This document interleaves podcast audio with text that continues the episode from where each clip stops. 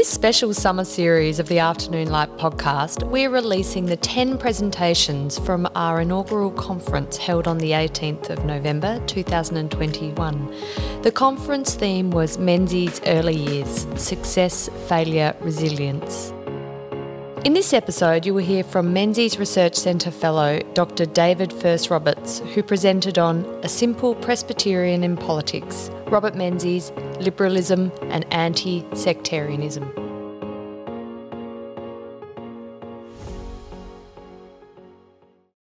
So, with the theme of Menzies' the early years, uh, this paper will focus on how the young Robert adopted his Presbyterian faith and how this nourished his philosophy of liberalism and shaped his anti sectarian views. Now, Menzies, in his latter life, of course, had much to say about both liberalism and anti sectarianism, uh, from the formation of the Liberal Party in 1944 to the delivery of state aid in 1964. But the scope of this paper will be on the formation of these ideas in Menzies' boyhood, youth, and early public life. So, beginning with his religious faith, uh, Menzies was an old style broad church Presbyterian who cherished the Scottish heritage of his church. Fond of describing himself as a simple Presbyterian, Menzies had inherited a strong tradition of Scots Presbyterianism from his father's side. According to Menzies' biographer, Alan Martin, James Menzies seemed to blend the strict Calvinism of Presbyterianism uh, with a more emotional temperament fostered by Methodist teachings. So it was into this religious background that Robert Menzies was born, with regular church going and Bible reading forming a major part of his early upbringing. In the household of the young Menzies, the main books included the Bible, uh, the Presbyterian hymn book, uh, the Ingoldsby Legends, and the Pilgrim's Progress. Now, Menzies' Christianity was very broad and non sectarian, but in public he made little secret of his pride in identifying as Presbyterian. Of his Presbyterian church, he once remarked, How proud we ought to be of the history of our church. How proud we ought to be to consider its roots in Scotland, its flourishing and growth in Australia, its vast missionary enterprises, the clarity of its thinking, the concentration upon the essence. As a proud Scottish Australian, Menzies saw his Presbyterian as, as integral uh, to his ethnic identity in much the same way that many Irish and German Australians respectively viewed their Catholicism and their Lutheranism. Dating back to the 16th century Scottish Calvinist uh, John Knox, uh, Presbyterianism, of course, had been deeply woven into the Scottish cultural fabric uh, with the State Church of Scotland. So, Presbyterianism, of course, arrived in Australia through British colonisation, and together with Anglicanism, Roman Catholicism, and Methodism, it was one of the four great faith traditions of early modern Australia. So, as such, it contributed richly to the cultural and civic life of the nation through its churches, charities, educational institutions, and influential networks of professionals and public figures. Bringing a reformed variety of Protestantism to Australia, Presbyterianism did much to contribute to the evolving national psyche. The Melbourne Argus um, credited Presbyterianism for impressing the ideals of liberty, uh, citizenship, personal responsibility, public duty, and service to the community. In his latter years as Prime Minister, Menzies affirmed these principles as the great drivers of democracy and national progress. As well as embodying the social values of Presbyterianism, Menzies assented to much of its theology contained in the Westminster Confession of Faith and the Westminster Shorter Catechism. And so these included, of course, the core Christian beliefs in the sovereignty of God, uh, the authority of the Bible, and Jesus Christ as Lord and Saviour. But unlike many of his fellow churchmen, Menzies was not really a strict Calvinist who adhered strictly to every letter of these doctrinal standards. Uh, his own form of Presbyterianism was simple, practical, and doctrinally minimalist. For his part, he was happy to go straight back to the Bible to draw his Christian beliefs and leave the finer points of doctrine for the theologians. As a Presbyterian layperson in public life, he saw his chief vocation as not so much to expound on doctrine as to give practical effect to broad Christian principles. In addition to Presbyterianism, Menzies was shaped profoundly by Methodism uh, through both his father's lay leadership in the Jeparit Methodist Church and also his education at Melbourne's Wesley College. Revering the Methodist founder, John Wesley, as one of the great immortals of the 18th century, he credited Wesley for breathing life into the English church. And forging a close relationship with a Melbourne Methodist leader, Sir Clarence Irving Benson, Menzies imbibed Methodist beliefs in personal free will, practical works of service, and this optimism in human progress under God. Like the 20th century Australian liberal philosopher Frederick Eggleston, Menzies blended these Methodist impulses with liberal ideals. Both Eggleston and Menzies affirmed that sacrificing oneself for the common good was essential to the survival of democracy and liberalism. Accordingly, Menzies espoused a liberalism infused with Christian ideals, at least in its understanding of the divine origins of human dignity and freedom. It was not philosophically dissimilar to either the British Whig liberalism of Edmund Burke and Gladstone, uh, the US Republican tradition of Lincoln, or more contemporaneously, the Christian democracy of 20th century Europe. In common with these overseas traditions, the liberalism of Menzies affirmed the values of individual freedom and dignity, private property rights, free enterprise, class harmony, cooperation between employer and employee, as well as the freedoms of speech, religion, and association. As both Larry Siedentop and Tom Holland acknowledge, Christianity played a foundational role in shaping the liberal precepts of human dignity and equality, which helped to deliver and define modern societies in the West. Like democratic traditions in both Europe and the United States, Menzies' own philosophy of liberalism was based on a conception of democracy that viewed all individuals as possessing equal dignity in the sight of God. Speaking in October 1942, on the nature of democracy, Menzies pronounced that democracy is more than a machine, it is a spirit.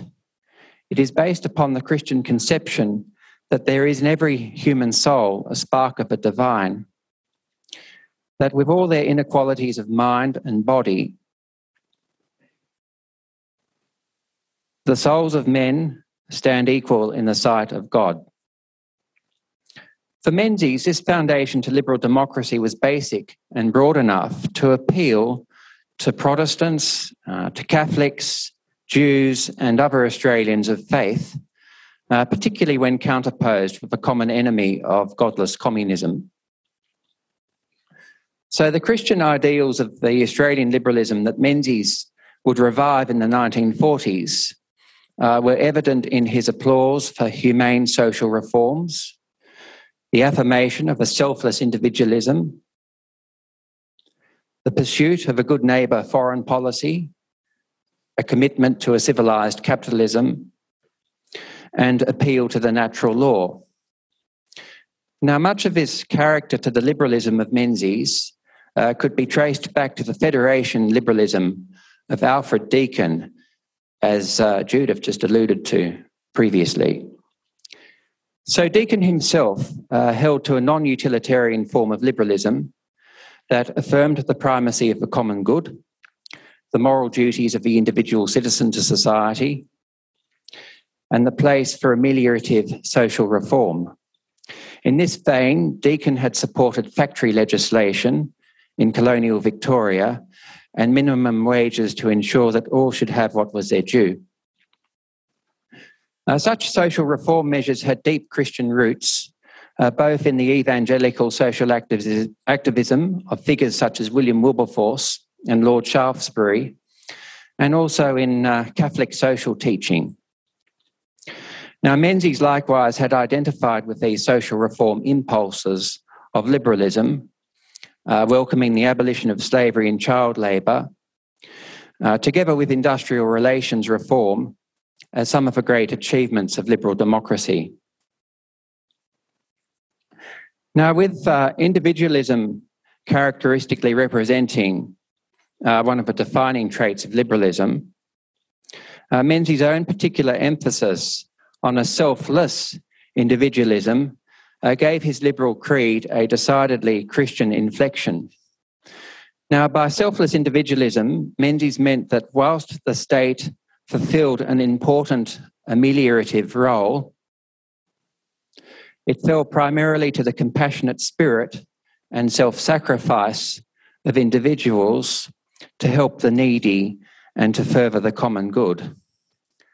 For Menzies, the ethic of selfless individualism could be summed up in the biblical concept of being my brother's keeper, whereby individuals took responsibility for the welfare of their neighbours. Hailing this as the noblest embodiment of Christian philosophy, uh, this ethic was so foundational to Menzies that he once observed that the oldest expression of democracy was inherent in the question from Genesis Am I my brother's keeper?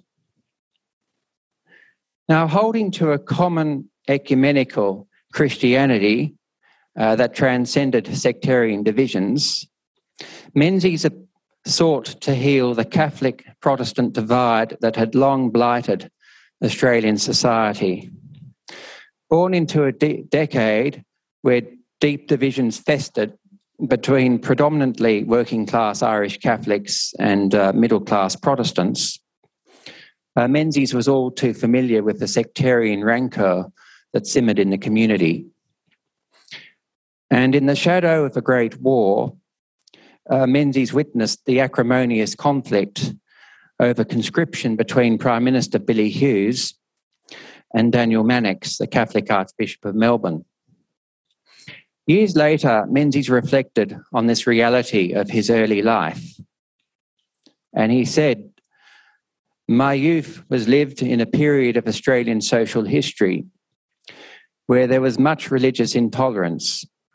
Sectarianism was not engaged in solely by one side, but from my earliest days, it nauseated me.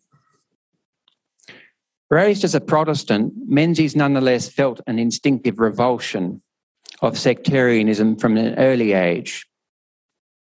First, he saw the spectacle of different Christians at bitter loggerheads as really at odds with the message of Christ for fellow believers to love one another. He went so far to deplore sectarianism strife as a denial of Christianity and not its proof. To be sure, Menzies did recognise the tremendous diversity of the universal Christian church across all branches and recognised that there could always be differences amongst Christians over theology, uh, church government, worship, liturgy, and the sacraments. He regarded sectarianism, however, as having much less to do with conscientious differences and disagreements between Protestants and Catholics, uh, than with a mutually hostile cultural tribalism that he regarded as unchristian, illiberal, and corrosive to the social fabric. Menzies' distaste of sectarianism also sprang from his exposure to a broad common Christianity in his early life. Uh, first, from the new community of Jeparit, where denominational barriers between the Protestant churches were fluid, um, with his Presbyterian father having no qualms about um, belonging to a Methodist church. And second, from his student years with the Pan Protestant uh, Student Christian Union here at Melbourne University. Now, through the uh, SCU, uh, the primary focus was with the basics of Christianity, on which all denominations could agree, uh, such as the nature and person of Jesus Christ, and not so much on doctrinal specifics. So, this more ecumenical outlook of the Melbourne University SCU uh, contrasted with the sectarian anti Catholicism of his family background. Appearing on the same platform as Archbishop Daniel Mannix uh, to open a Catholic school in his electorate uh, shortly after his election to Victorian Parliament in 1928, uh, Menzies was excoriated by his family. As his political career progressed in the 1930s, uh, he continued to confront religious intolerance. Uh, when, as Attorney General of Victoria, he resisted some attempts by Protestants to ban a uh, Catholic Eucharistic procession through Melbourne. And as Prime Minister in 1939, he addressed a peace rally here in Melbourne and stressed the shared faith of all present by drawing attention to himself as a Presbyterian on a Catholic platform. As well as his broad Christianity, Menzies also saw sectarian attitudes as out of place in a liberal pluralist democracy such as Australia. As the elected representatives of the people, he believed that it behoved him to represent people of all faiths, or indeed none, with no sectarian prejudice impairing that objective. This was yet another point where his broad religious outlook intersected with his liberal principles. His acceptance of and ease with a diversity of Christian traditions accorded with his liberal instinct for religious toleration in civil society, and each was anathema to the sectarianism of his youth. As David Kemp noted, Menzies resolved to turn his back on old sectarian divisions, together with those of race and class, was part of his liberal mission to forge a new political culture based on mutual respect and understanding between citizens of all backgrounds. Now, Menzies' fusion of Christian and liberal principles, which fostered this toleration of diversity, within the communion of Christians uh, had historical roots in the early liberalism of colonial Australia. Menzies himself stood very much in the tradition of Edmund of Richard Bourke, uh, the reformist Whig governor of New South Wales, who during his time as governor put all religious denominations in colonial New South Wales on an equal footing uh, through the Church Act of 1836. So, like Richard Bourke, who was a loyal Anglican, uh, Menzies was faithful to his own church, yet he favoured an inclusive and common Christianity as the basis for a free and moral society. So, this simple Presbyterian, who would become Australia's longest serving Prime Minister, stood essentially in a long liberal tradition of religious toleration dating right back to John Locke and the first generation of English Whigs. Mediated through the Enlightenment, it was inspired by a Christianity that affirmed the inherent dignity, freedom, and equality of all people. Thank you very much. We hope you're enjoying this special summer series of the Afternoon Light podcast featuring presentations from our recent conference on Menzies Early Years Success, Failure, Resilience. Today's episode featured the presentation from Dr. David Furst Roberts from the Menzies Research Centre, whose presentation was on A Simple Presbyterian in Politics, Robert Menzies' Liberalism and Anti Sectarianism.